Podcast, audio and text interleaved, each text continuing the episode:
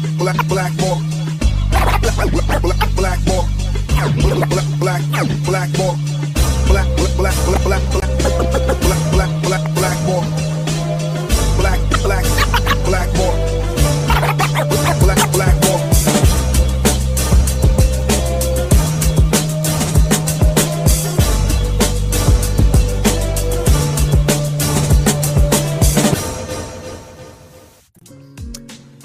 is up, everybody? My name is James Di Fiore, and this is Blackball. The Klondike Papers.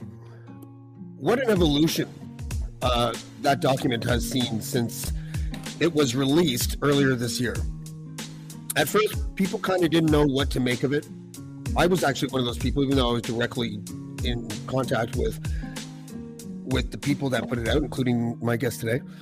Uh, it was it was it was just difficult for me to to wrap my head around it. In fact, it was around the summertime while I was dealing with the Klondike Papers, and I think I, I said it on air uh, maybe last week. It made me realize that I don't think I'm a journalist anymore. In fact, I know I'm not, and that's fine. Um, a journalist would have taken those Klondike Papers and just sat with it for like two weeks and just parceled it out and went to town on it. Uh, I, you know, I don't have that. I, I don't. I have that skill set. I don't have the patience for that skill set, and so what happened was um, people like Justin Ling, Canadian journalist, uh, started really amplifying the idea that this was a document of conspiracy theories, that this was a document perpetrated by a con man, and that this was a document that we shouldn't trust at all. Um, I'm paraphrasing Justin if he didn't say exactly that, whatever. But the idea of a conspiracy theorist sort of dossier uh, was starting to take hold there was a couple stories that were published by Press Progress, I think one by the CBC, but really the weight of that document wasn't felt until recently. And that was when this came out. Ratfucker, the Canadaland podcast by Jesse Brown. In it, he I've only actually heard episode one, but in it, he details the sort of genesis of the Klondike Papers, who David Wallace is, and um, you know why editors and reporters were having a, a tough time trying to square the circle of a whistleblower blowing the whistle on many of the things that he did himself. And then things got really crazy when this happened. Calgary conservatives plotted to entrap and oust Mayor Nenshi in big store con scheme. And this is why we have this guest here today like the, the the engagement that this man brings is, is insane. He's sort of like he's almost like a celebrity, um, and uh, I'm happy to have him back. Here's David Wallace. David, how are you, buddy? Not too bad. How are you? I am under the weather. Me too. I'm on so much like cough medicine and uh, Tylenol and all this shit. So I'm going to be like, you know, letting you do most of the talking like a good journalist would do, even though I'm not a journalist. Um, so we'll we'll just deal with that as it comes. Um, how's your week been, David? it's been rather uh, interesting. Um, yeah. Uh, I listened. Uh, Ratfucker um, was uh, quite an episode. Um, extremely well produced, and uh, pretty much got to the heart of the matter. At least the surface of it. Some of the underlying stuff is yet to be told. Yeah, um, I, I, thought it was pretty compelling. I had Jesse Brown on last week, and uh, I thought it was a it was a good discussion. I liked the um, I liked the exchange that we had about you because, and I've had this exchange with you, so it's not like going to come as a, as a surprise to you. But I think it was back in June. I was talking to you on the phone, and I was like, you know, the amazing thing about this is that is it's almost paradoxical for some people that a person who had a job where um, their honesty is sort of always in question because that's the job and then um, to find that person credible after having a career like that is difficult for some people. And i get that. I understand that i understand why.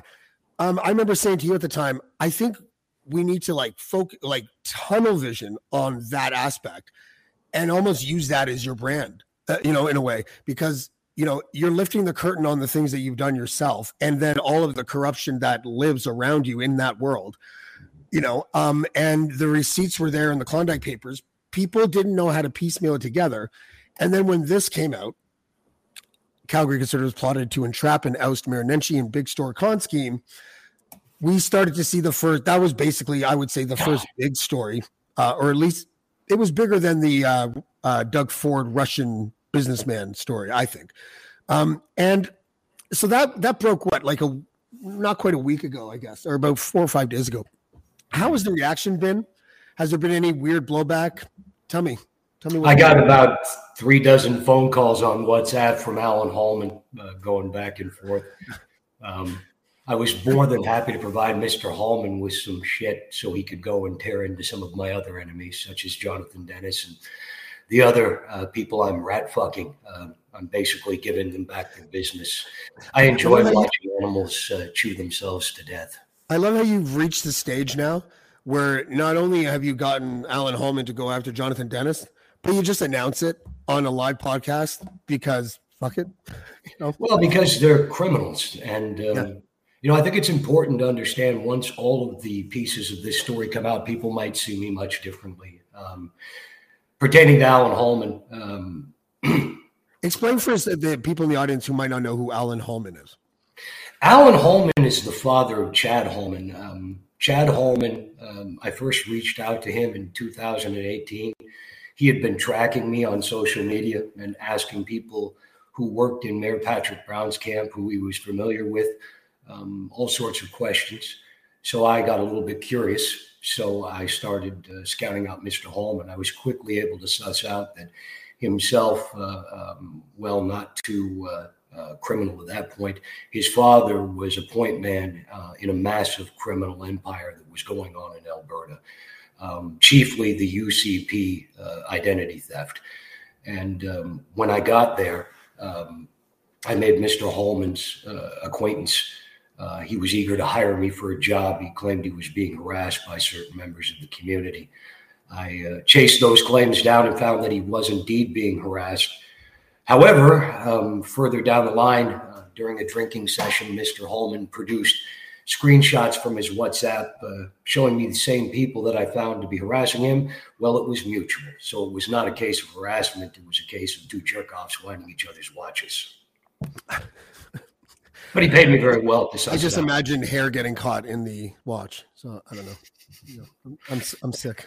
Yeah, there you go. But it was uh, it was a case of uh, these people creating a lot of their own problems. Um, that was a problem for me, and uh, certain members of that community were targeted. Uh, Prem Singh, who was named in this story, mm. Prem Singh was a target of Mr. Alan Hallman. He uh, hired me to try to find out if a website which was launched, which was listing people who perhaps were involved in the UCP leadership, or excuse me, identity theft, um, putting up evidence that had been gathered by citizens.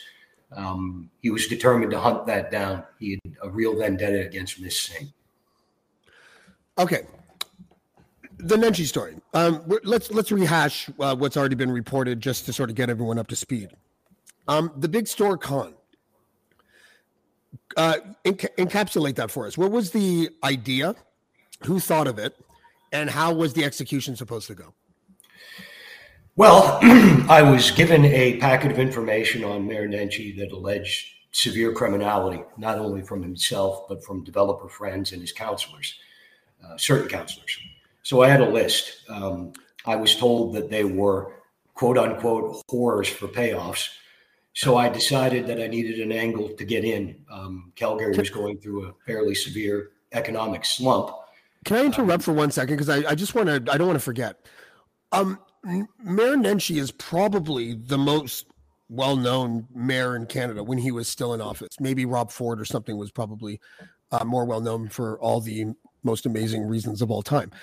But if someone ever came to me knowing what I know and, and, and have known for the last 10, 12 years about Naheed Nenshi, I would be like completely in disbelief that Nenshi was corrupt. Like it, it, would be like, oh, okay. What kind of dossier or evidence, if any, did they show you to show that he was corrupt? There was no evidence. There were simply screenshots and papers, photocopies of contracts that had been awarded by the city.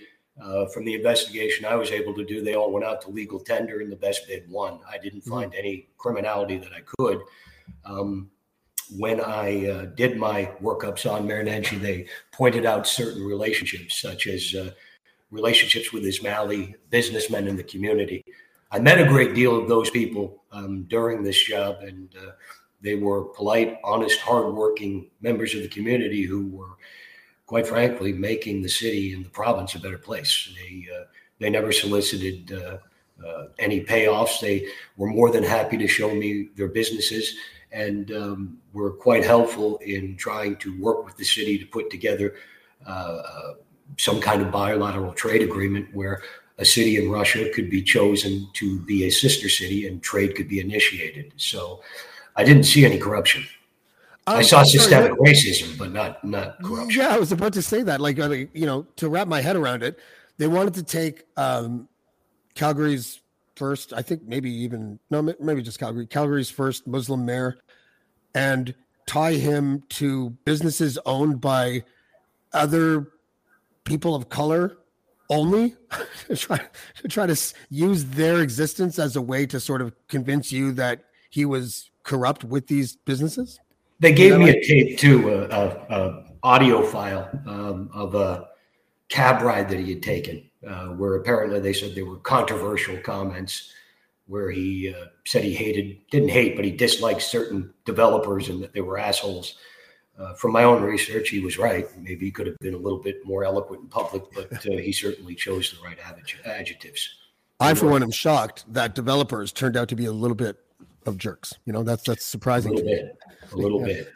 Okay, so um, tell us then how uh, like we can skip like the details that kind of like what might confuse people but once you sort of get things into place were you at any meetings with um with the main players and prem and all that kind of stuff? And what was that like? And and, and what is it like? This is the kind of the question that i want to ask you.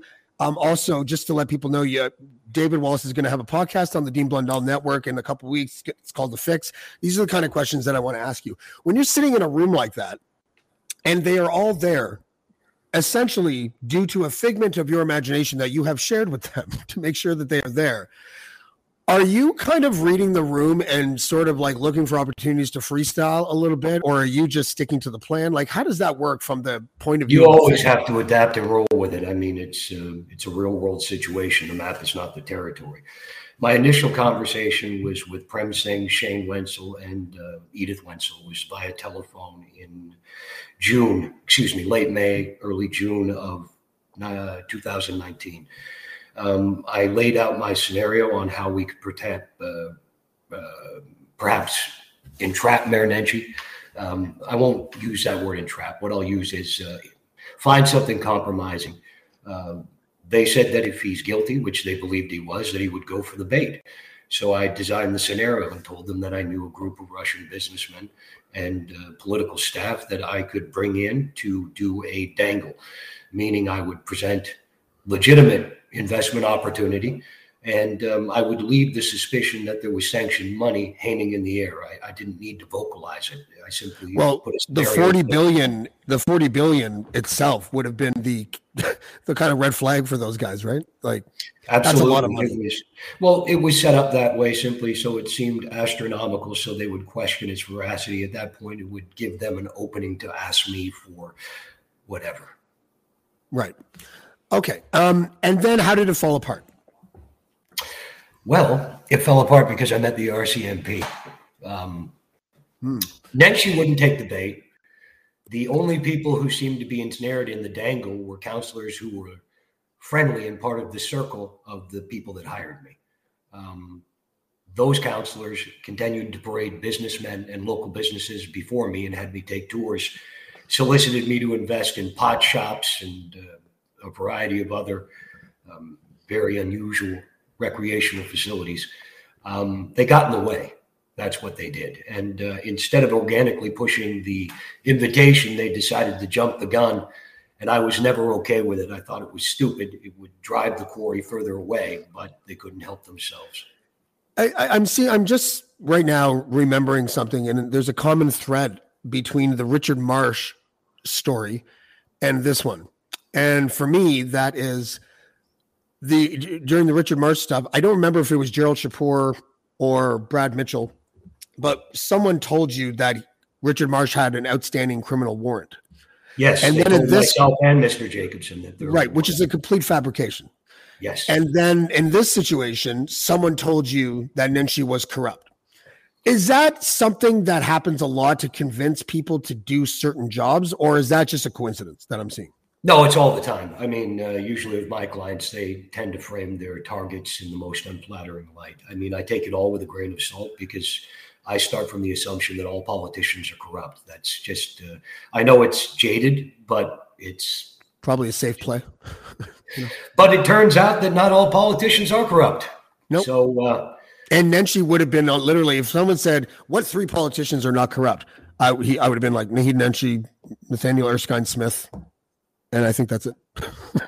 no, I couldn't get that guy to do anything. I mean, I met him at two or three functions, shook his hand, brought it up, and he referred me always to city staff and economic development. And uh, uh, that's when I met uh, John Car. Well, I met Gian-Carlo Carra at dinner, but uh, he kind of took the lead on it and showed me around. And uh, then he interacted with the uh, Russian foreign ministry staff and the consul general and it just went away. My belief is it went away because of the councilors who were pushing for an official visit behind the mayor's back. They shot themselves in the foot. Yeah. So then, okay. So let's get to uh, one aspect of the story that Press Progress wrote about today. Yes. I'm just going to read a little bit from that. With my, uh, I always say that whenever, whenever my voice starts to get hoarse, I feel like Demi Moore's bastard. And that's how I feel right now. So by the time I get to the end of this paragraph, I'm going to be probably sounded like Walter Matthau or something. But anyways, so it says RCMP knew of alleged plot to entrap Calgary mayor. Audio recording suggests. Phone call suggests conservative political fixer may have acted as a foreign intelligence source. The Royal Canadian Mounted Police appear to have knowledge, appear to have had knowledge over two years ago about an alleged alleged plot to entrap former Calgary mayor Nenshi. A case Calgary police announced this week is the focus of an, of an active criminal investigation. The alleged entrapment plot, called Operation Peacock, involves several conservative insiders, developers, and a described political fixer. One, David Wallace. So, um, there was that one part of that where I asked you today to explain to me what it means foreign intelligence source. What does that mean? Well, when I met uh, uh, the constable, um, the RCMP constable, it was uh, we had a discussion, and uh, then we had a further discussion, and it was decided that um, I would um, give them information on foreign situations in a unofficial capacity. Um, I had done likewise in Ontario with the policing agencies. I had been doing so for several years, starting with the Patrick Brown setup when I was in Moscow in 2017. Uh, I attended a hockey game uh, that week in St. Petersburg, and I was given a file folder uh, about the Patrick Brown job. At that point, I called a mutual friend of myself and Patrick Brown and uh, warned him what was coming. Um, then he was removed. My phone rang a couple of days later, and uh, it was basically all about casino money. And those casino interests had their roots all the way back in Russia through an Israeli Russian crime family. Yeah. It's so. Do you remember the first time we had you on the Dean Blundell show? And I, I think Lachlan was like, he, he was just like, like visibly shocked about what he was hearing and trying to figure out what you were and how to make heads or tails of it. You, you know, uh, this might be part for the course for you, but this is really intriguing to those of us who are not political fixers. Um, you know, eh, how you can you have this neat gift of being able to insert yourselves, your insert insert yourself into a situation, and then just sort of become like the um, intermediary between a whole bunch of people. Um, it, you know, it's because the Naheed Nenshi thing that was your brainchild, wasn't it? Well, the job itself wasn't. I mean, I was recruited for it. Um, hmm in the, one of the articles, they mentioned that I reached out to Charlotte Holman first. I did in 2018, nothing to do with Calgary. I was simply asking him why he was tracking me. I found it interesting. In my line of work, it doesn't pay to be tracked. Um, but then you can see the next communication in the chain. Chad reached out to me and brought up the Save Calgary and the uh, Olympic bid, and if I had any dirt on councilors, and that's when discussion began that uh, perhaps I could put together a plan and he would raise the money and bring me into Calgary to remove the mayor. Okay. How did the RCMP get the tapes that they've had for two years? How did they get the tapes? Yeah. Um, I made Mr. Hallman's acquaintance, Alan Hallman, uh, shortly after I came to Calgary. We had messaged back and forth on a social media platform. He said that I was no snowflake and uh, he was glad to have me there and perhaps we could get together. Hold on. Um, he opened his buttering up of David Wallace by Hey pal. You're not How are you, pal? Hey, how are you, buddy? Snowflake. Yeah. Everybody knows when Alan wants to take him for a beer, it's either to threaten them or to uh, to ingratiate yeah. himself. And Alan needs two stools because he man spreads so proudly, right? Like he just takes there two. There you go. so we met up and he gave me several small jobs again about people who were harassing him, about websites for people who were former UCP uh, members, he claimed, who were sour grapes. Um, but we got a lucky break. Um, I was tracking money from Russia that was making its way into the United States and then was being washed through a place called Grande Prairie in the uh, uh, in Alberta through a religious uh, um, organization. Um, there was an individual named Spike Martins. I was told was handling the money wash, and that was overseas. Uh, we tracked down several businesses where money was mysteriously appearing from overseas. I shared that intelligence. Um, Mr. Hallman then graduated. Um, he told me over several sessions that he had nothing to do with the UCP identity theft. Um, then he started sharing WhatsApp uh, messages between himself and a man named uh, Prab Gill and some others, um, which painted a totally different picture. Uh, when I asked him further, he said that they did the job, that uh, and then they got rid of them. Um, they used them and then uh, set them up and tossed them aside. And I believe that those individuals, uh, or at least people close to them, made the initial complaint to the RCMP. So what I did was I told the cop who I was meeting for the first time, the RCMP cop, that Alan Hallman wanted me to tape him so he could get evidence to drop to what he described as his buddy, uh, detective in the Calgary Police Department, and that they would take care of the rest. Their overall goal was to derail the UCP identity theft investigation and have a reason politically to remove the RCMP from the province of Alberta to install their own Alberta police force.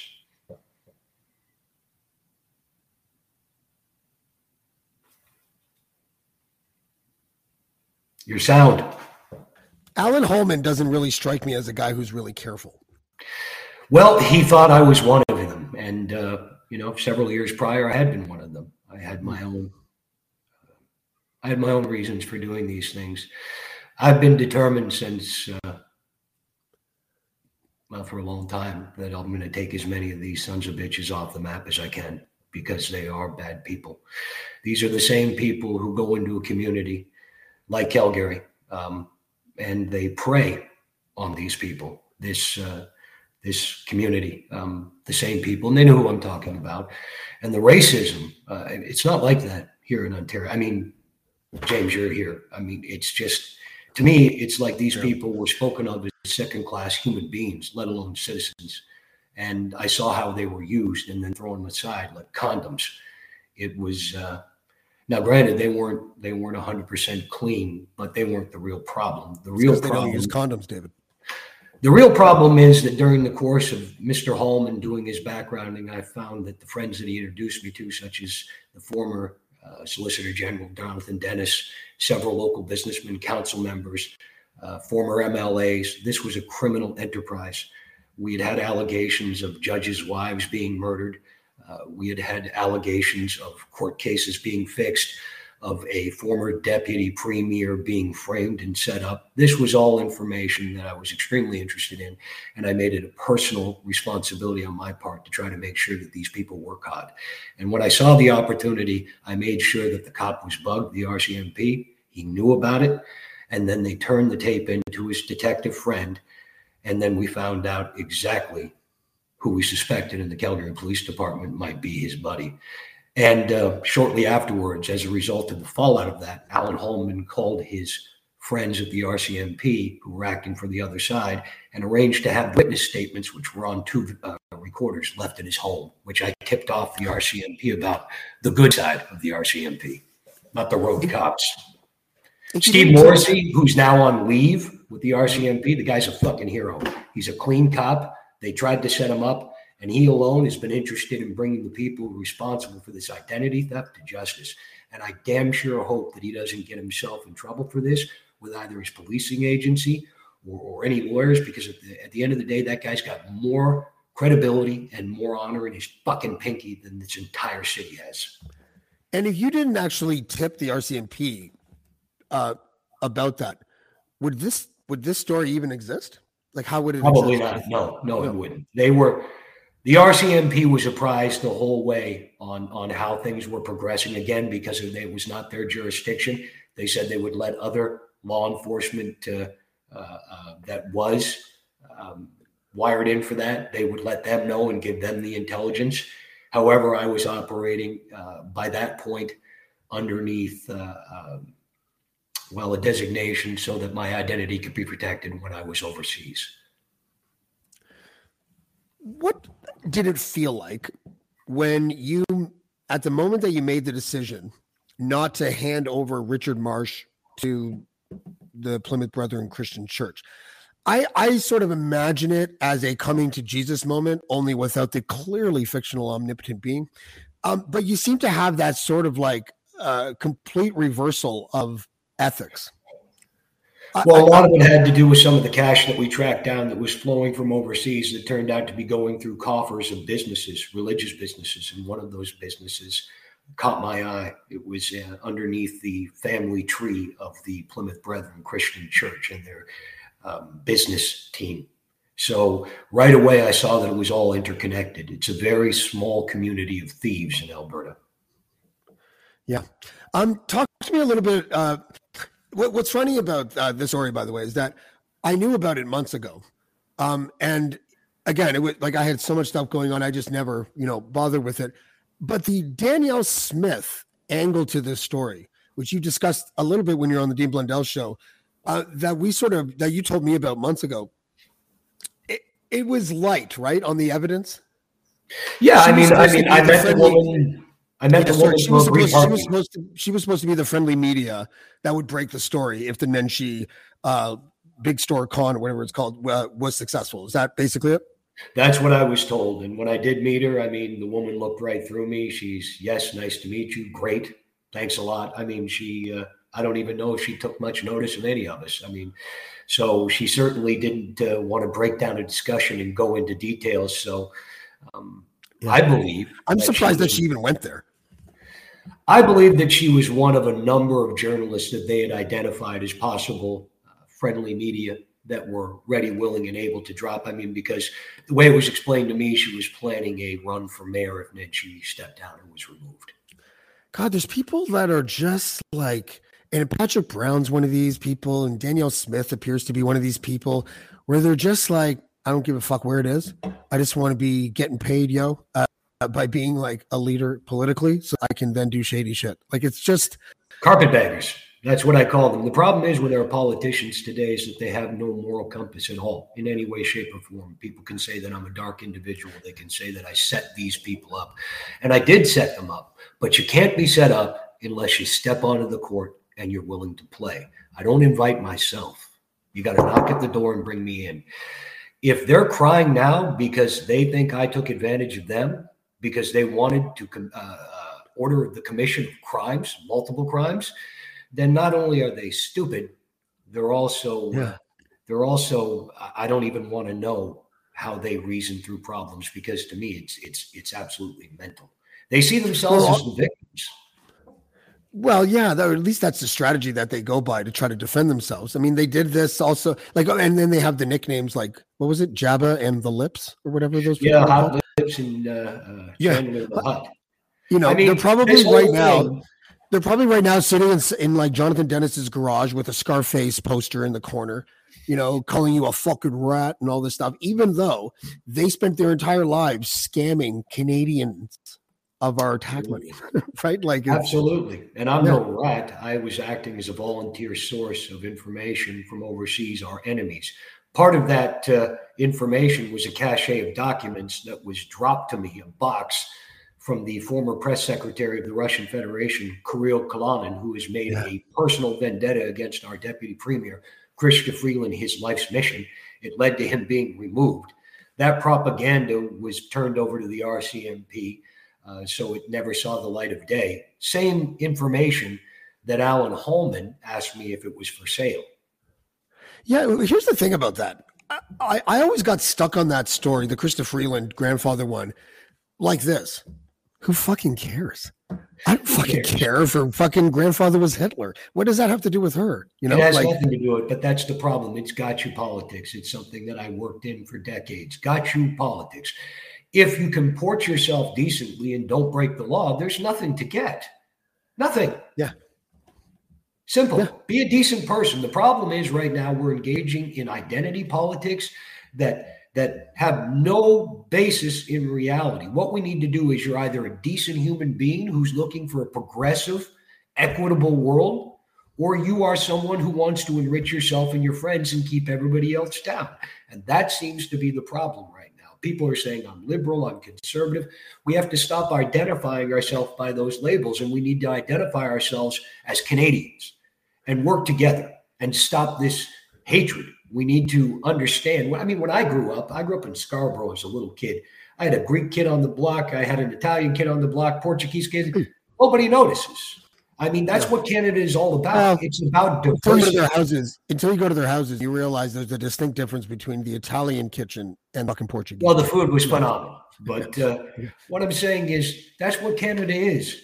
We are all immigrants. We're here and we're a melting pot. This is a country that where where we care for the old, for the sick, where we stand up when things are wrong. This is a country where we we we do the right thing. And and to see this, it's got to yeah. stop. You know, it's funny though because civil engagement has been bad in this country for quite a while. And then we have elections here and there where the turnout is crazy. Um, I think the the the second election that Rob Ford, I don't know if he won it or lost it, but whatever that that voter turnout in Toronto was crazy. It was, it was really high. Ontario had a 33 point or 33 percent turnout. He and Doug Ford was elected through 18 percent of the votes. It's a strategy. It's a strategy that the uh, uh, like even the Knesset leading party in Israel gets more percentage, higher percentage than that. You know, like it's it, it's it's it's crazy. And the weird thing about it is, is that politics, as far as uh, people being engaged in issues, has probably never been higher. Absolutely, but it's a strategy. It's a strategy that is quite as effective. It's uh, it's to smother things. I mean, you you want low voter turnout because without low low voter index, they can't win. That's the problem. And unfortunately, in Ontario, due to timing and uh, and fundraising issues, there was no alternative. I mean, there really wasn't anybody to vote for who had enough time to really make an imprint on the public's consciousness. So Mr. Ford got very lucky. Um, there's a lot of things going on behind the, behind the scenes in this country. Uh, people were wondering why I was so confident that there was a member of the prime minister's staff who was tipping off the convoy. You remember I made that claim months ago. Yeah. The yeah. reason I was so confident is because we had my own I had my own snitches in the unit. That's oh, yeah? why. And I heard some very troubling. How big is the unit? Dozen guys? Like, are you sure you want to say that? what I'm saying is, what I'm saying is, it was very clear there was a case of divided loyalties in our policing uh, services. Divided loyalties. Doesn't that sound hilarious, though, David? Like divided loyalties. What does that really mean when you unpack it? Well, it means that one side was loyal to uphold the law and protecting the community, and the other side was loyal to themselves. Like that is a very you know that's a cultural thing right like when you're looking at it like that like this know, was this was with eight with eight people like for example how do you can how do you keep that secret well everyone's got to dirt on their hands and money in their pockets right like, that's right. That is correct it was uh, but this this uh, ideological crisis was motivated by uh, was motivated by uh, anti-mandate people it was motivated by people who want to turn this into a racial issue. It was motivated by people who, quite honestly, didn't even know why they were there. Many of them. They were simply there because they don't like how things are going. And they were used. They were used like pawns from that point. You see these puppets going before the inquiry, and they have no idea still that they got completely played. They're taking the flak and holding the bag. The foreign funded actors who set this in motion are gone. And that's how it Oh, I thought they were like fictional. I really did. This is straight money, and this is flowing through many, many uh, uh, fronts, religious fronts, uh, political action groups. It's a mess, and it needs to be dismantled now because our democracy is being stolen one day at a time. And that's why you're doing the fix. I, I, I love it when we have our phone meetings and we talk about what uh, an, a general episode is is going to look like. And, and I don't think we've nailed it, nailed it yet, but like, um, and just uh, at an overarching sort of way to describe the show, I think I said this when Jesse Brown was on the show. I've been looking at it. I've been telling you this as a show. It's like the political fixer equivalent to a show that would just give away all the magic tricks from really good magicians. Absolutely. And I love that. It's such a disruptor. You know, like it really is. It disrupts everything too. It disrupts politics, obviously. It disrupts the minds of Canadian voters who don't know about any of this shit. It disrupts the media because how do you rat fuck somebody um, effectively when you have a universal, uh, uh, integral kind of way of, of fucking this person over? You need a journalist. You need a Danielle Smith, right? Absolutely. I mean, it's an easy process, though. I mean, because you need to rely on these people's greed and criminality, um, like Alan Hallman and Vitor Marciano and others reaching out to me during the uh, leadership vote for uh, which Danielle ultimately won. Um, I had four fixers ask me to take down the other candidates. I told them all, I'll take them all down.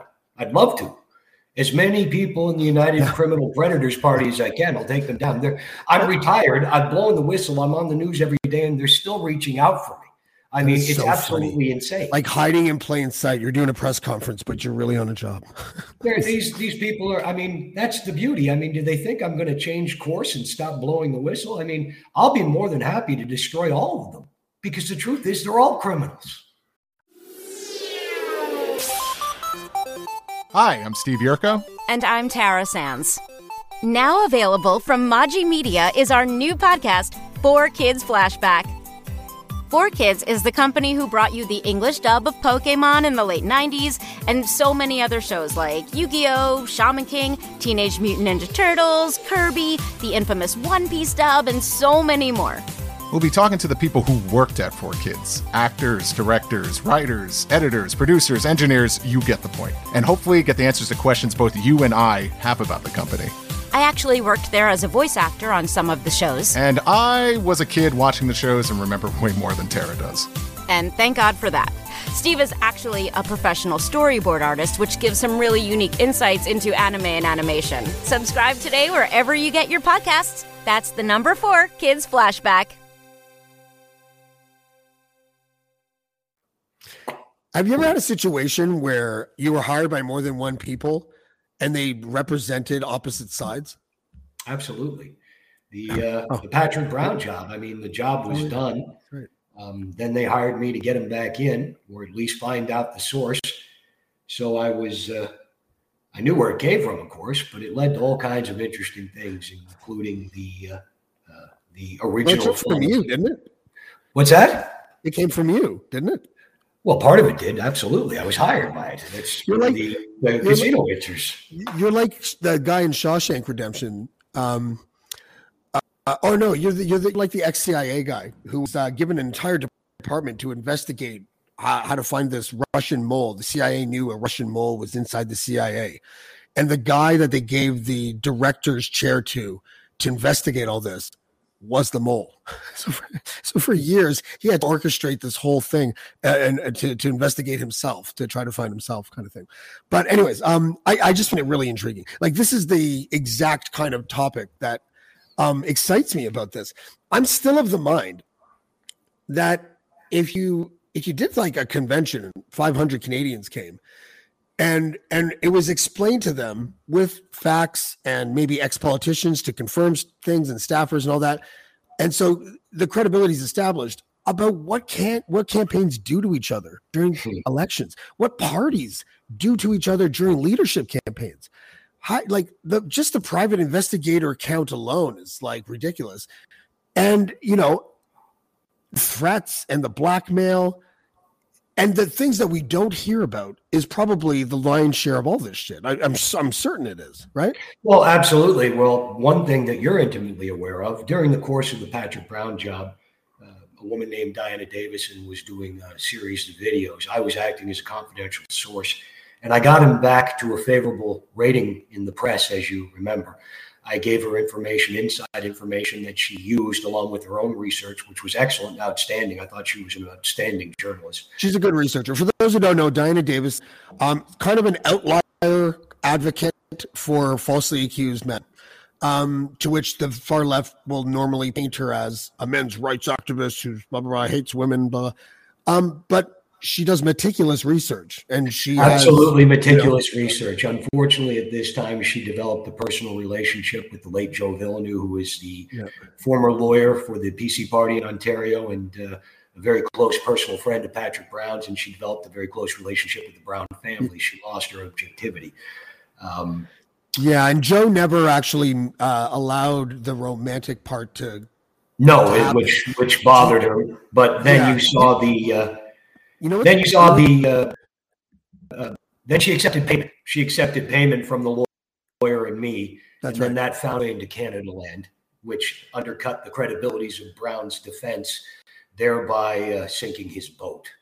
And that was yeah. how it was done. I, I, I found out like a year. I found out like a year later that a Canadaland employee, like a reporter, had like a recording of me being like, uh, because the, this was when uh, there was like a sedan that rolled by my house. It could have been completely innocuous. This happens to me only when you come into my life, by the way, David. Um, but what I was just thinking before is that when Diane and Joe and I were on a call, um, I said to them at one point, I don't know, guys, this fucking David guy, I can't fucking get heads or tails as to what he does or what he's doing or why he's so interested in giving me something. Like you were floating a book deal and shit. And like in hindsight, it's so funny to me. Like I'm not even offended because I was just like, oh, cool. I became like a, a fixer widget in the big project that he was working on. Well, you played and, a um, valuable um, role. You certainly helped me advance my agenda. I do. Yeah. hey, no problem. I don't know. What did I do? I was the only reporter that didn't have to answer to an editor. So I just kept on publishing shit. Right? No, but that's a double edged sword because Mr. Villeneuve and I, I thought, developed a better relationship after that took place. We uh, talked about several other issues. I provided him a recording that I made undercover of myself and Mr. Frank D'Angelo during the uh, Sherman family murder investigation. I had been retained to. Let's uh, not pivot. Let's not pivot too far into that at all. No, but you also know what I'm talking about. I gave him a tape, which yeah. he disseminated to Miss Davison, who gave it to Mr. Frank D'Angelo, and thereby blowing the investigation, at least that part of it. Yeah. Probably responsible at helping keep a murderer at large for these last several years. It was a and that's where we end the Sherman conversation. There you go. Uh, yeah, then you know, but but well, tune into the fix because tune into the fix might, because there'll be yeah. plenty.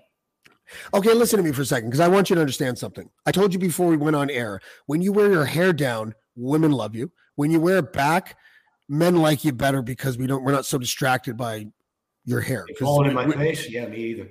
Yeah, like that thing that you do where you're like, you know, 90210 guy for a second, your hair back like that. I'm just like, oh, for fuck's sake, please. It's the only thing that's still gross.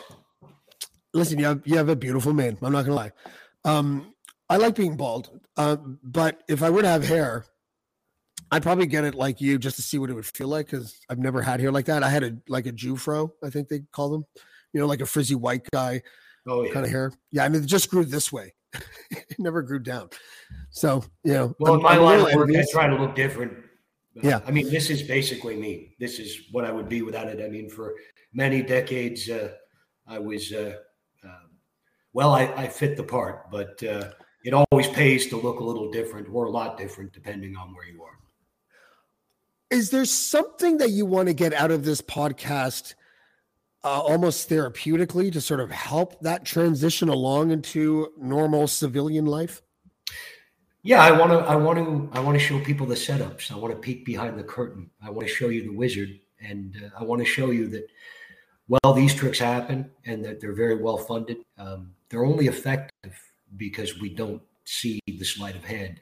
But when you pull back the curtain, it's easy to spot and you shut them down. I want to educate Canadians who will hopefully tune in to not only jobs that I've already done, but uh, to the current real time situations that are going on. We can present a situation, we can invite other people on, and I can say, this is the publicly available information, and this is our analysis and what we believe yeah. is going on.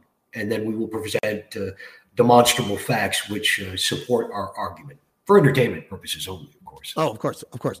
And then we're going to have a sign. Does not tell them about the sign yet. Sorry, guys. Uh, we're going to have a sign. It's going to be great. We'll do the unveiling of the sign in a week and a half or two weeks or so. Um, I will be with you at the start as we feel out the process. I have no expectations of remaining on the show. I want to be there for you as a producer and uh, a co-host here and there, whatever uh, it organically turns into. But I, am really excited about it. Like people of Jesse Brown podcast were messaging me, being like, "Holy shit, man! You're going to be like on the fix with David Wallace." And I'm like, I, "Like I'm going to start. I'm going to start him out, and then he's either going to release me or ask me to stay. That's basically what it's going to be. And I'll be like, whatever you want to do is totally fine. I because I'll remain your producer, right? And um, we are going to like blow the lid of so many secrets that are open in politics but closed to the rest of us. I don't know if people are going to even believe what we're saying. Well, you know what? Nobody believed me when they started, but seeing is believing. Yeah. Well, even the Patrick Brown stuff, like, like, like, you know, at the time it was happening, I was like, this isn't real. I know this isn't real, you know, and it was, um, it's amazing. you, you weren't even, you in chess, but 3D chess with like eight people. Well, like I said, I'm not that smart, but I'm persistent and uh, I'm uh, a bit of a plotter. But it always uh, uh, pays to be patient. Yeah, it certainly does. Um, more stories are coming out. Uh, you anticipate more stories coming out from the Klondike paper, correct? Absolutely. Uh, I believe the next Radfucker episode will deal uh, exclusively with the Plymouth Brethren Christian Church and the adventure I was sent on when I got the phone call from Alan Hallman, who put me in front with his buddy Gerald Chipeur. Yeah. Just that guy bears a striking resemblance to the leader of the opposition, doesn't he? Yeah, you keep saying that, and that's the kind of shit that just the Justin Lings of the well, world. Like hey, Justin Trudeau's father's Castro, isn't he? So, no, hey, I got an idea. How about we all no, submit no. to a DNA test? No, no, for entertainment purposes only. No, you almost had the idea there. If you would said this, we I, I have an idea. We should all find the celebrity that we look a little bit alike and make a T-shirt because um Absolutely. and I'm pretty sure the the Castro Trudeau one, the photo of Castro that they compared Trudeau to, two of the most famous ones, have already been put through that filter that combines two faces. Yep. That's why everyone thinks it looks so much like him. Um. So Absolutely. Yeah, it's Absolutely. funny. And and just like Chrystia Freeland's grandfather being a Nazi, I don't fucking care. I don't. What is it? Communism in your blood? Like really? Just passed down genetically?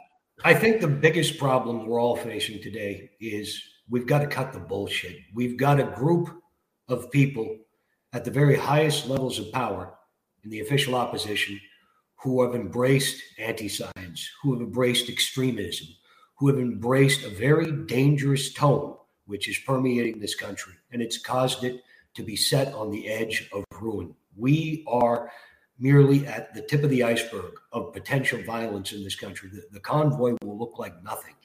The next, the next event will probably be much worse, and we need to stand up and we need to stomp this out. We need to understand and let go of the corruption of the past and move forward so that every citizen, every citizen has the equity in this society. We need to be a government of the people for the people. And that's the sides that are progressive, the sides that are that are trying to move us forward into new industries and new ways of doing things in ways that we won't murder the planet, in ways that children aren't starving in the streets, equitable distribution of wealth and education. These are the things we need to concentrate on. And Trudeau, I was never a liberal and maybe I'm not a liberal now, but uh, I don't know about you. I'm going to vote for the side that is for education, that is for healthcare, that is for science. I'm going to vote for the people who see a better tomorrow. And there's no future by living in the past. And unfortunately, that's what our conservative movement is doing today. They're living in the past. It's got to it's got to be done. It's got to be finished. I totally agree with you. I, I think um, I think they're living in the past. I think living in the past is a symptom of the problem, though, and I think the problem is that in the same way that they approach politics to try to enrich themselves and their friends, they see voters as target demographics, right? They they see them as a means to an end, not uh, you know, not I yeah, not ideas that they can glean and then sort of make something happen that's positive for all of us. They just they just want to use them. And so when the Tea Party stuff happened in the States, for me, that was like the beginning of kind of like the retailing of political, new political active people. And, you know, you basically get them as saplings, you know, people they've never been in politics before. And you give them all this information, it enrages them. And then they take that rage and they turn it into political action. I, I'm like, in Canada, that that would be the convoy. Um, and then you had like microcosmic examples of it. Um, Ford Nation, yes, for example, you know, like the the the uh, the labeling of your supporters as something other than voters, you know that that kind of thing. And it's and once you claim them and co-opt them, a bunch of them peel off because they can see what's happening and they don't want to be used. But a lot of them stay, don't they?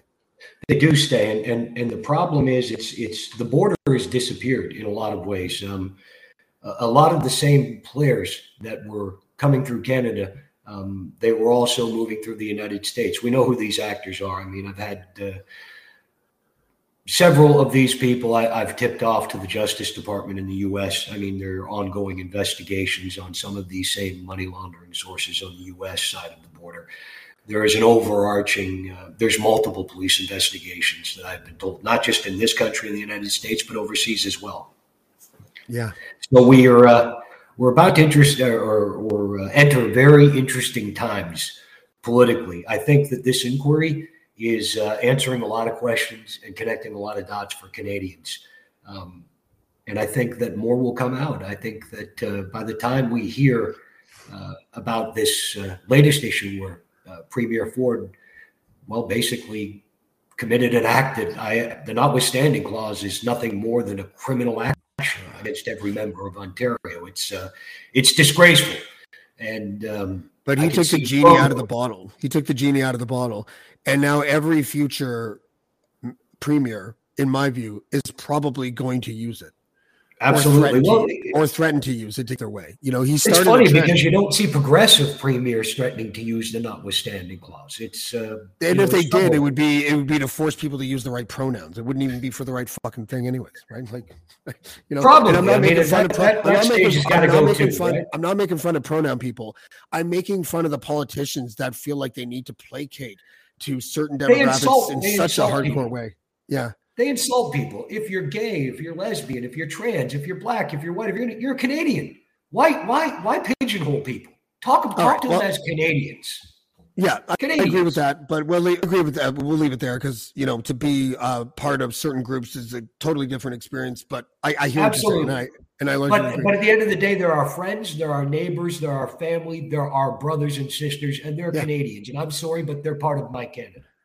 Bill Maher was talking. He was talking. It, he was talking about this in the context of American politics with their midterms happening, and he was right. But it almost felt dated. The the sentence that he used, and that sentence was, um, "The Democrats are going to lose because they cater too much to the woke." I'm paraphrasing now, and when people hear that Bill Maher say that, there's there's two types of people. There's the type of people that receive it as intended, which is the fucking ridiculous okay we get it dude. Like you know you you want to make sure every syllable everyone says all the time is politically correct. And then there's the people that that think oh, bill maher doesn't understand the meaning of the word woke. Nope. yeah he does. It's just like every other fucking way. word. It gets a flexible definition he's an entertainer. definitions. No but it gets multiple definitions. Woke became bastardized by the people that promote it the most. So at first it was actually from black culture and it was like an expression used to know that you have an awareness of your situation in society as a black person. And it was your woke to the system and how it's worked together that's where it came from. And then when and then it got like sort of like stretched out to cover everything that's pretty much identity politics and and progressive pull string politics and all that. But then it got to the point where it was so fucking ridiculous. Um, and i'm not even going to use any examples so i can't paint myself into a corner where some idiot will say something idiotic. You know, they'll they'll it'll become one of these things where you just want them that corner to shut up already because the louder that they are, the more the media is like, I guess this is what mainstream's doing right now. they don't want to, they're so afraid of the optics that they're like, okay, crazy woke people, not normal woke, but crazy woke, we'll do what you want us to do. And it's like, holy shit. Do Black Lives Matter? I don't care what you think of anything, okay? Uh, other than the fact that you shouldn't be a racist piece of shit. When in 2020, when Black Lives Matter was doing their thing and protesting and all that and raising money, I had the audacity to say something like, Black Lives Matter as an expression, totally fitting. It's current. It means that we need to start focusing on the living experience of Black people in the United States, especially as it pertains to their relationship with police. I totally get it. White lives yeah, matter. After one, one murders murders a man, right, yeah, right in plain yeah. sight of the God and, right. and, and, country. White lives matter signs, stupid as fuck. That's just the dumbest. Eh, you don't get it. But the organization, I, I, I don't like the organization. and even some people that are listening to this right now are like, "Oh, here we go. Oh, why doesn't James like Black Lives Matter?" I'll tell you why. Um, the same reason why I don't like the Libertarian Society of the United States or the communists of wherever. They are a stated Marxist organization. I'm not saying they shouldn't be what they want to be, but I'm not a Marxist. So why would I like? I got news for you. Marxists at the top aren't Marxists either. I mean, that's that's yeah. good for the rank and file, not for them. Yeah, I don't know what that means, but um, you know, uh, so, anyways, back to Bill Maher. He, he was saying that the left shoot themselves in the foot and allow the Republicans, in this, his case, to win. And I felt like Trudeau did a lot of that. Um, I haven't seen too much of that lately, but I'm worried if he goes back to it for the next election, that it will be the albatross that sinks him. It could be. It could be, unfortunately, because right now we're dealing with, of course, the aftermath and, well, the current wreckage of uh, COVID 19 and uh, had some very challenging times. Uh, financially, the world is in a mess. Um, we're in this strange, mushy middle where we can't move forward, we can't go back. And because they were the governing party when this hit, um, they'll probably catch a lot of the flack for the blame, um, which is completely out of anybody's control, a, a worldwide uh, situation like this. Um, What's really troubling to me is that politics haven't, uh, the, the, conservatives used to bang the table and talk about the budget and bring costs under control. And that's something that every Canadian will be engaged in. Waste in government. Um, but we're not talking about cutting waste. We're talking about cutting education, healthcare. But what really gets me is this dangerous tone that we have taken.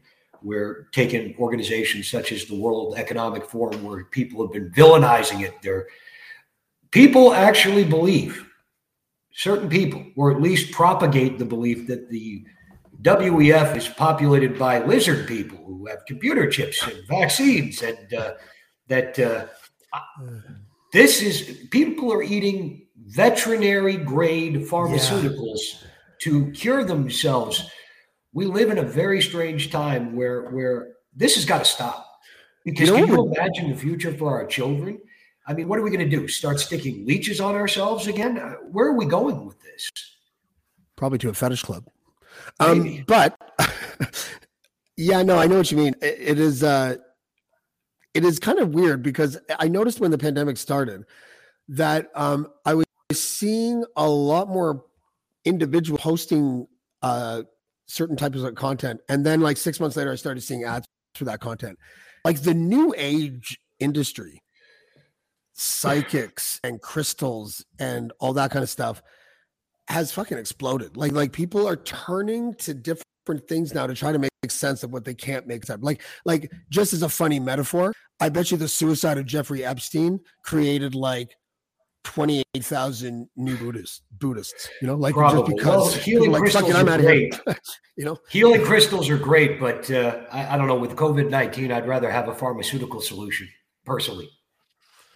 That's a spirally spare staircase for me, buddy. Um, but it's a messed uh, up thing on all around. But I mean, I think we have to take the uh, totality of the evidence and we have to let reason prevail because if we don't, we're going to be stuck in a world again where people are telling uh, school children during a worldwide pandemic to leave themselves unprotected. They're telling the general population to take horse pharmaceuticals. They're uh, preaching about evil alien beings at the World Economic Forum. I'm sorry, but and they say that I have a problem. I, I, I'll just leave that out there. Yeah, it's funny because um, lizard people, know, James. Lizard I know, people. I know the David Icke stuff, right? Like the uh, reptilians, I think they call them. Um, and there's like three or four different races of reptilians that are all here, kind of like. I don't know. Maybe we could call up the Alberta Premier. She could give us a rundown on the roster of lizard people. They probably just mean ex wrestlers. Could be. Who knows? You can't. You can't reason with crazy. No, but you know what? You know what's funny? I would interview David Icke. You know, sure, I would say. I mean, he's got. Oh yeah. Oh, thank you, by the way, for, for saying that because I, I am getting really tired of of get, getting emails and messages and tweets or whatever from people who were like, "I can't believe you platformed that person," and I'm just like, platforming used to be called interviews. And yes. we interviewed Osama bin Laden, and we interviewed tyrants that like lead like third world countries, and fucking people that uh, give guns to kids in Africa. Yeah. Like we fucking interview these people because they're the like dungeon dark side of history, and we want to hear it from their mouths. And someone's just like, I can't believe someone with those abhorrent. Why not? He's entertaining. I mean, fuck. He's entertaining. It's not even the entertainment part. It's not even the entertaining part. It's just like, where are we? Like, you know, I, I would interview anyone anyone. I don't like except boring, completely unknown people. But I mean, as far as like heinous, evil people that are well known, I, I think you should get Danielle Smith and David Icke on together. She'd probably end up making him the minister of alien affairs. Yeah, it'd be if something just burst out of her chest. it's just like, okay, you know, we had Trump as president, so anything's possible. Anything's possible, and I mean, it's. Uh, I, I just. Uh, I, I, just think there's some really dangerous messaging going on right now, and uh, Alberta is setting itself up as an outlaw state, and uh, that's never good for anybody. I mean, there are a lot of hardworking, brilliant Albertans who deserve better. They deserve uh, whatever government it is, whatever party it is. They deserve government, not scandal after scandal after scandal after scandal. Yeah, you know what? Um, someone I just saw someone sort of mention this man's name in the comments, and uh, the whole with Brethren stuff. The fact that they're in like five, six, whatever countries, and that they get so many government contracts.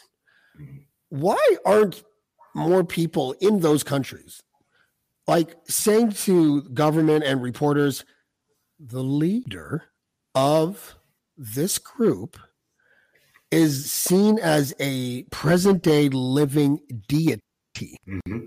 That he like hangs with Jesus and then verbatim types out what Jesus just told him verbatim mm-hmm. and then shares that with the flock who believe him and then send sounds, him sounds and then send him envelopes of cash. Yeah, it sounds reasonable. Sounds reasonable, but I'm the I'm the con man. They say, not this dime store cowboy. Let's let's get it straight the head of the Plymouth Brethren Christian Church is not a, uh, um, a living deity. He's not the doorway to God. What he is like, is a mafia like. don, the head of a criminal organization yeah. that steals money from uh, the victims in his cult. Um, yeah. They use shady influence to get government contracts, and they engage in criminal activity on an international scope. That's what they are. Right so they should be designated as some sort of like like terrorist uh, organization. They're domestic. Uh, that's a little far, probably. Like that. No, know, it's like, not. They. they I, I, was, I, was, I would lean more towards Canadian citizens. Come on. Yeah, but uh, fraud, I mean, the violence itself that is perpetrated by terrorist groups has to have a religious or political agenda, and I believe their agenda is almost primarily financial right? but they weaponize, but they weaponize the yes. faith against their own flock. They manipulate Absolutely. the belief of them, and then they're like, oh, "Okay, these people believe in me. Oh, well then, great. Uh, start sending envelopes of money. Start shielding people accused of raping children. Yes. Right. Start um, volunteering uh, at, at you know volunteer firefighters things or whatever, giving out food um, for for good PR reasons, even though you would never even eat with them or touch them because they're, they're not brethren. Like, is this must be a failure of media? It has to be because I do not see a story like that. Like actually, to be fair, they covered it in the uh, extensively here and there in places like the UK, Australia, a little bit in New Zealand, but Canada, we have not like aside from Alex uh, Rodriguez, no, um, the the guy that did the documentary Alex, uh, from Breaking Breaking Brethren. Uh, Breaking Brethren. Alex name doesn't come to mind now, but he did a wonderful job. He totally did. Um, and I don't think I've seen any other any other uh, report that is extensive about about the brethren. Like I, it, it's shocking to me, and you know, it has one of those. You know, I don't know. It's Alex McIntosh, and I don't know. You know what the answer is as to why. Like, I mean, there's people that go down the conspiracy theory hole and are like, the cult's connected to all the networks. I don't know. I have no idea. Um, but you know, isn't the present day Jesus enough for for someone to want to take a look? I don't know. It's uh you so there like, are we so reason. beholden to the for, for of freedom of expression? Are we so beholden to freedom of religion that will look past something like that? Like Bruce Hales should have to prove in court that he talks to Jesus. Seriously. Well, I'm sure he talks to somebody, but it's uh, yeah. uh, that might be evidence of his uh, mental illness. But uh, I seriously think that the only conversations uh, Mr. Hales has about his God is when he's speaking with his investment manager. Yeah. Or his prostitute. Or his prostitute. That's allegedly. I, I don't know. I, I, don't know. If, I mean, he doesn't look like a fit man. I doubt that, that he's. I have a sneaking suspicion that this cult leader might be a tad hypocritical about his beliefs. So I'm going to go out on a limb and say that right now he's wearing a gimp suit. Um, and there's several people in a room, and none of them have clothes on. So I think I will tell you, this guy's probably going to send a team to your house. You understand that, right? A team of what? Hey, be that. Can you come in and talk to us? Yeah, it'll be like a of. I would. I would talk to them actually. If they came to my house, I'd be like, yeah, let's go. Out of control dance music would start playing. To give you pamphlets. What's that? Like the uh, what is that? Uh, uh, Jehovah's Witnesses banging on your door trying to give you pamphlets, except this time they slap you around a bit too. I have a great, a great history with the Jehovah's Witnesses when I lived in Parkdale. Just great. Like I got to know this couple, uh, not a couple, like a romantic couple, but these, this man and this woman. And they came to my house the first time, and I told them, here's the rule. We will go in, I'll give you some tea. We can talk about whatever you want to talk about, but you're never allowed to use an argument that starts with the Bible says. Oof, and the first time they came over, they lasted like three minutes. And I'm like, I'll see you guys later. And we came a week later, they came. It was like ten minutes, twenty minutes, an hour. But they got frustrated with me because I just kept on asking for evidence of the crazy ass shit that they claimed. So, absolutely. I mean, I think are they the one that they say uh, their their fine and fearless leader looked into a hat and pulled out something? I can't remember how that worked. I, I don't know. I, I think no those were Mormons. Probably sound about right. you know. Yeah, um, he pulled it out of his ass. Yeah, uh, you know, but let's. I, I have been saying let's make let's make Bruce Hales famous. That's what I want to do. So. Absolutely, absolutely. And uh, with your help, um, the fix. We don't have a date set for the launch yet uh, for the fix, but we know it's basically mid to third week in November, whatever, something like that. Um, but I am so yeah, this is going to be a lot of fun. I'm looking forward to, to it. It's not just one curtain. It's not no. just one curtain oh, here it is. It's like, here's a curtain over here that shows you that. Here's a curtain over here that shows you that. All these little peepholes kind of thing. And Absolutely. that's what's fascinating about it to me. The the volume of rat fucking and bagman shit and private investigations and blackmail and all that that happens every single election or leadership campaign is astounding. It is. You know, so um, I can't wait to do this. David Wallace, thank you again for joining us. Uh, you'll probably be back next week and we'll be talking about three or four other Klondike paper stories. Most likely, I'm assuming. Tally ho. We're going to be able to recognize the facial expression of reporters who are like trying to make the facial expression. I know, but it seems true. They're just like trying to be impartial. Um, and I'm loving every second of it. So congratulations on being vindicated on like numerous things that you said on this show and on Dean Blundell. Um, that has come true over the last few months. Um, Justin Ling, I believe, was calling you a conspiracy theorist for those things. Uh, and the Pied Piper that may have been spreading the idea that the Klondike Papers were some dossier of cabals and government. Well, I certainly am a Pied Piper because I'm leading these scumbags out and hopefully out to very deep water where they drown. Um, when we do the podcast, we're going to remove the word scumbag from your lexicon because Okay. 1985. These gentlemen of uh, questionable reputation. I'm going to get these scumbags, James. We're going to do it right now. But first, Red Bull. Be great. That's it. First Red Bull. Yeah. Exactly. Um, I always love having you on. Thank you for coming. Uh, we'll have you again soon. I'll probably just talk to you after I get off the podcast. All right, buddy. Excellent. Look forward to it. David Wallace. Um, also, I'm I'm starting to get really groggy. Uh, I'm just sort of holding it together. As soon as I get off this podcast, I'm going to sleep. But there is, uh, I'm really happy for him. You know, the state of mind that he was in a few times over the last six months because of all the weight that was coming down on him. just pleading with everyone, saying, "I'm telling you the truth," and and nothing really happening in the mainstream stuff that uh, I think vindication is kind of where he's at right now. Um, and hopefully he can continue to do the kind of work that started off this transition for him, which was protecting Richard Marsh from the Plymouth, Brethren Christian Church. Like that was his first domino to a new life of not shady shit. And I think he understands that the formula then for him is to be kind of like the Robin Hood, you know, where he takes um, corrupt people and and shakes them by the ankles, and we get to see all the corruption fall out, and then he just rides away. Like I like that. I'm really kind of excited about this chapter of work and. You know, like we have a we have a personal. rela- I've never met him in flesh, but we have like we know each other. He's so interesting, you know. Um, but he's one of those guys where it's like, do you invest that much of a friendship in David Wallace? Because you would not be surprised if you woke up and turned on the news and just he was dating like the daughter of a king in Malaysia. Oh yeah, yeah. David probably did a job for his cousin. you know, it's just like, but um, no, but that's what I like about him. He's really interesting. So David Wallace is starting the fix. Date to be determined, and uh, I can't wait for that. And since my voice is now almost completely gone, I'm starting to sound like Tim Dog. DaCosta, you know what I mean. I'm going to go. And we'll see you next time on Black Bolt.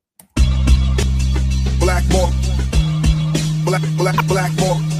Black, black, black, Mark. Black, black, black. Black, black, black, black, black, black, black, black, black, black. Black, black, black. Black.